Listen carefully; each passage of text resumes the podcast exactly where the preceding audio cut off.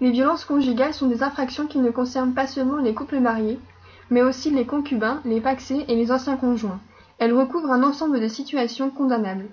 Comme l'explique Pierre Andrieux dans un article de l'Express, les violences conjugales ont tué 174 personnes en 2012. Tous les deux jours environ, un homicide est commis au sein du couple. Ce sont en majorité des femmes, 148, et dont 26 hommes. Ces chiffres ont augmenté par rapport aux années précédentes. En général, les crimes sont commis avec une arme blanche ou à feu. Le département des Alpes-Maritimes est le plus touché. Le reportage paru dans Libération par Marie-Joëlle Gros met en avant comment un couple est arrivé à ce stade et le procédé juridique qui suit. L'homme ou la femme dénigre son conjoint de façon répétée. Il ou elle isole de sa famille, ses amis et le ou la fragilise pour qu'il ou elle devienne dépendant. Les violences physiques se doublent toujours de violences psychologiques. Certains cherchent à surmonter cette situation mais sont rattrapés par la culpabilité et la honte. C'est pour cela que des services d'aide aux victimes, d'assistance sociaux et des psys interviennent avec une organisation basée sur l'écoute.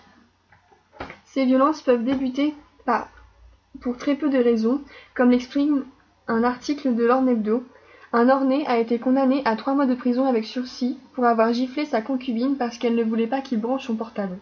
Plusieurs mesures ont été mises en place, explique Catherine Malaval dans Libération. Manuel Valls et Valo Belkacem ont créé le téléphone Grand Danger qui permet aux femmes victimes de violences d'être secourues en moins de dix minutes. Un juge aux affaires familiales instaure aussi l'interdiction à l'auteur des violences d'approcher sa victime.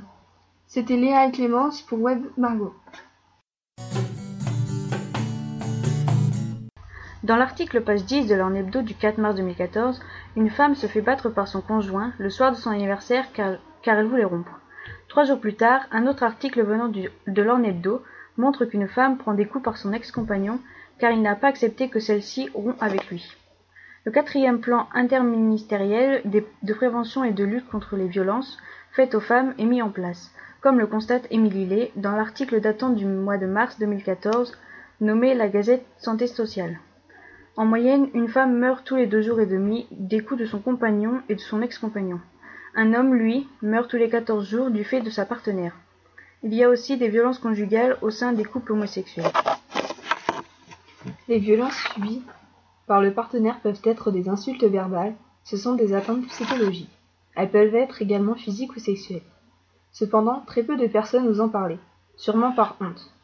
Le docteur Lazimi se rend compte que ces victimes souffrent de dépression, qui entraîne des maladies chroniques suite à la prise de médicaments souvent inutiles. Pour lutter contre cela, les victimes doivent être prises en charge de manière globale pour rétablir une, une stabilité psychologique, sociale et financière, et organiser par la suite la séparation avec le conjoint. Souvent, les femmes craignent que leurs enfants soient placés, car même s'ils ne sont que témoins, ils pâtissent de ces violences. 60% d'entre eux souffrent de stress post-traumatique comme le relate Karen Sadlier, directrice du département enfants-adolescents. C'était Lauraline et Marie pour Web Margot.